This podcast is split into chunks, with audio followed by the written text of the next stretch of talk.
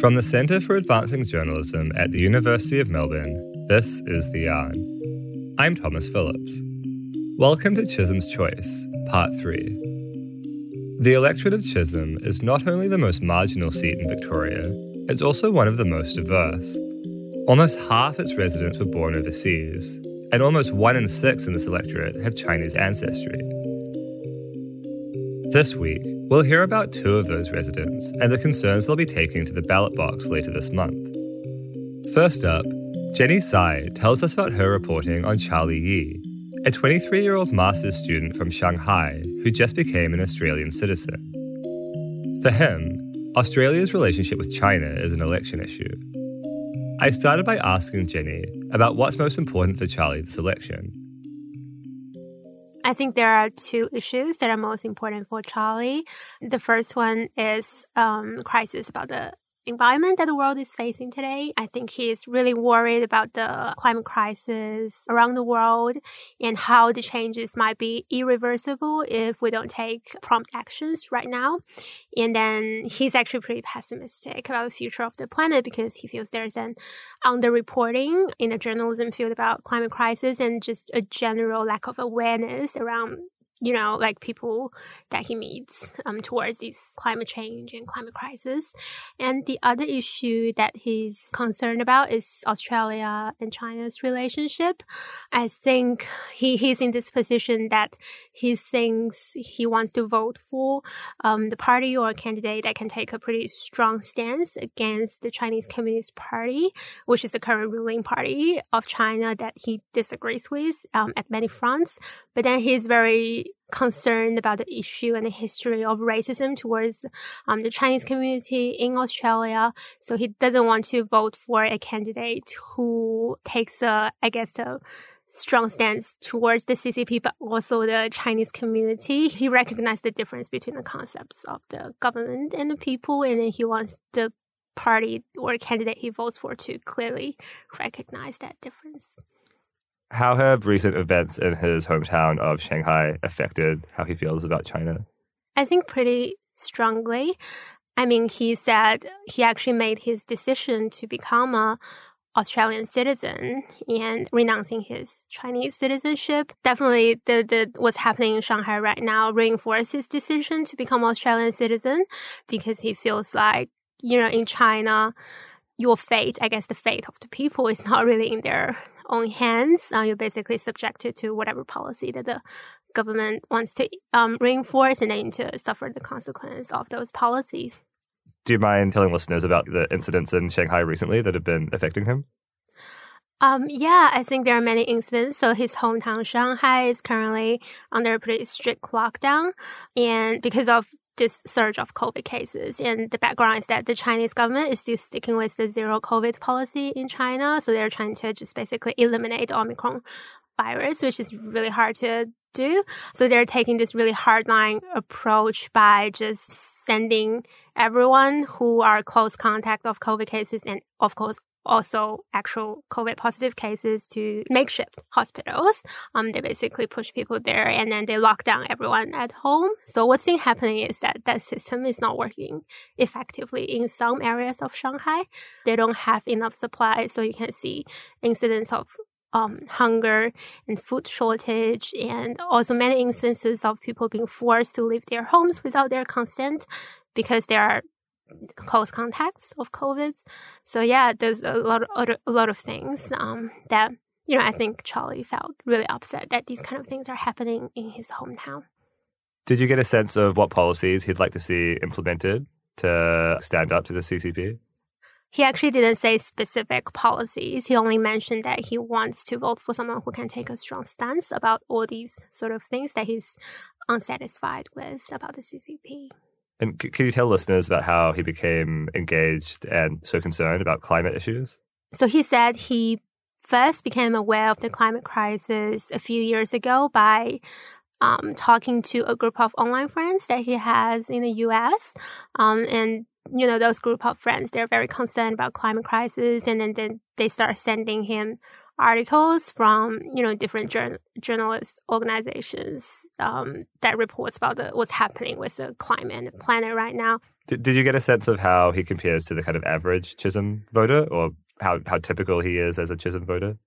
I think that would be a really hard question to answer because I mean, I think it's really important to emphasize that even within the Chinese community, there are a lot of varieties. It's not like every Chinese Australian thinks the same way. I've also, for example, met quite a lot of other Chinese voters who, you know, they didn't really want to vote for someone who takes a strong stance against the against the CCP. They probably want a more subtle or nuanced attitude. And there are people who are not sure. There are people who are just confused.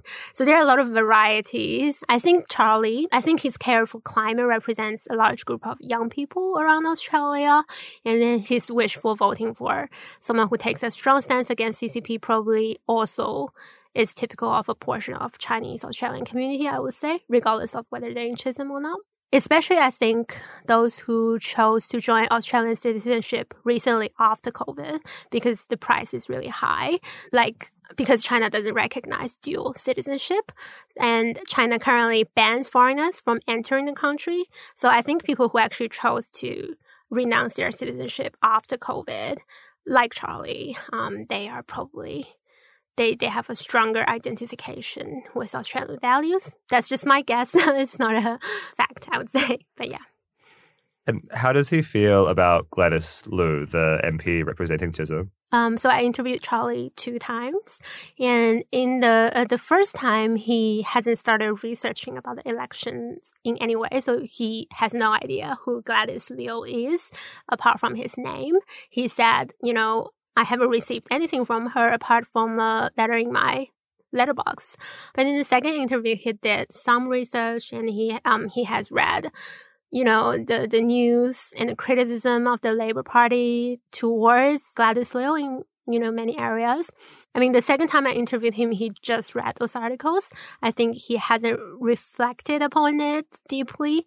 Um, but basically his initial reaction is that, you know, he now has a negative impression of Gladys Liu because of these negative news. And especially he's concerned about Gladys alleged ties with the um, Chinese Communist Party, which obviously is an issue that he cares about.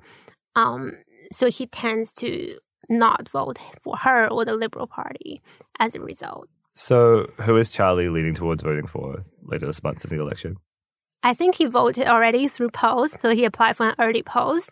Definitely not Liberal. His priority would be Greens or other parties who has better environment policy, and then probably Labor. Jenny, thanks so much for your time. No worries. Thank you.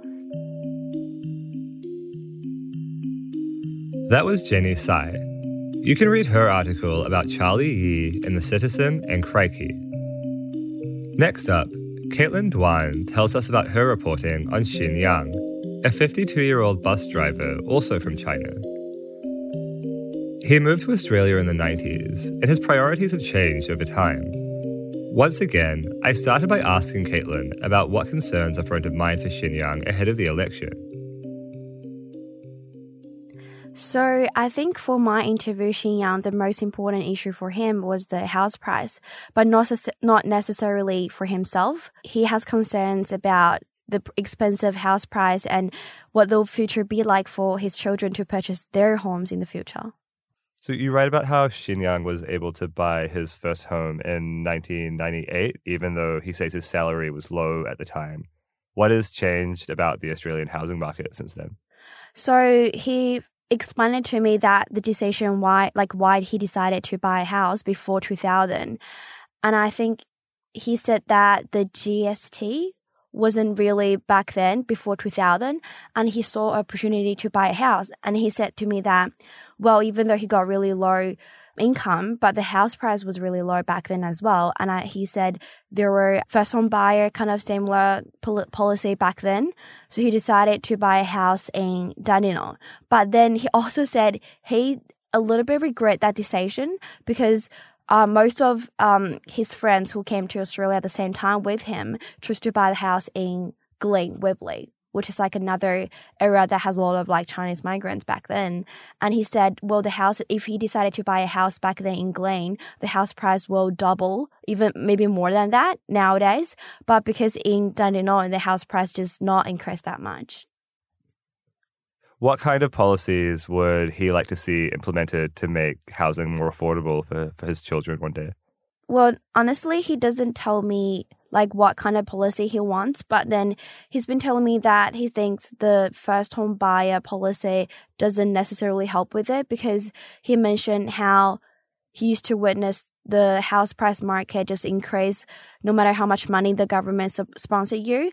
And he give example of if the government try to sponsor you with like twenty five thousand dollars, and immediately the the house and didn't say the seller, would just raise the exactly price by then. So he thinks that the price should just left to the market. Because he told me that he doesn't really care about politics that much, like he wasn't really pay attention to it, but he just has concern about his um, children because he has three kids and one of them is like 21 another is 18 and the little brother is uh, 16 so you write about how he used to vote for candidates with a connection to china but this changed over time can you tell me a little bit about why this changed and, and who he used to vote for? Yeah, so he told me that when he first immigrated to Australia, he felt really close with um, candidates that have a Chinese background. Not necessarily Chinese background, but then, for example, you can speak like Mandarin or Cantonese, and then he will feel really close. And he said because when you first change to a new country, and that's something that you really kind of like expected from the candidates. And he um, gave me an example of the federal election back in 2013. And he said he was really surprised that Kevin Rudd can speak Chinese. And he even pulled out his picture on Wikipedia. And he's like, oh, I even remember this guy's Chinese name. And I was really shocked. I was like, why he can speak Chinese? Because, you know, um, he's Australian. And then he said, well, his um, view changed a few years after that because he realized even after he voted like candidates with Chinese background, but then they don't necessarily talk to him or because, you know, he's Chinese and they're Chinese, they look after each other. So he just said, well, it doesn't really matter because he feel like even though in Australia, Australian Chinese background's kind of complicated and the relationship changed like you know expanded over like Melbourne and he prefers candidates with like more simple background was there a particular incident that kind of instigated that shift?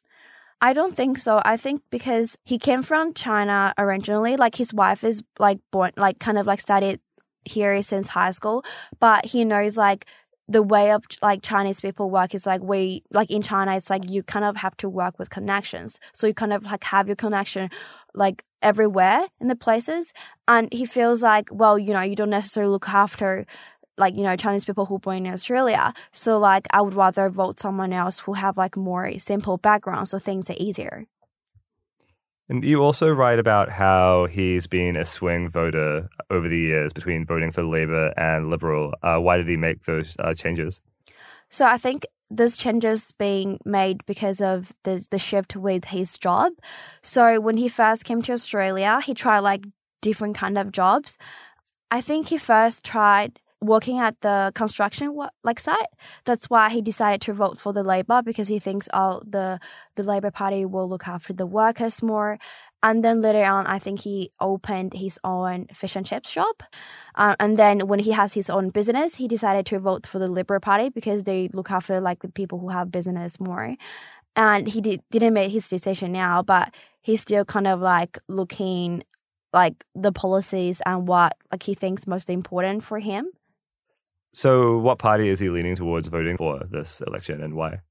Um, he didn't really tell me that, unfortunately. But then he said he will make a decision naturally, like eventually he will decide. I don't know, because I asked him, I was like, can you tell me like which one you tend to vote for, even though you didn't decide yet?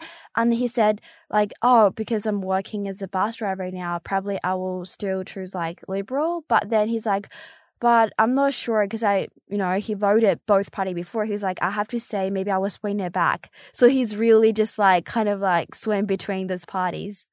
Caitlyn, thanks so much for your time. Thank you. That was Caitlyn Duan. You can read her article about Xin Yang in The Citizen and Crikey. You've been listening to part three of Chisholm's Choice. A massive thank you to reporters Jenny Cai and Caitlyn Duan. Our executive producer is Louisa Lim. The Yarn is produced at the Centre for Advancing Journalism at the University of Melbourne. I'm Thomas Phillips. See you next week.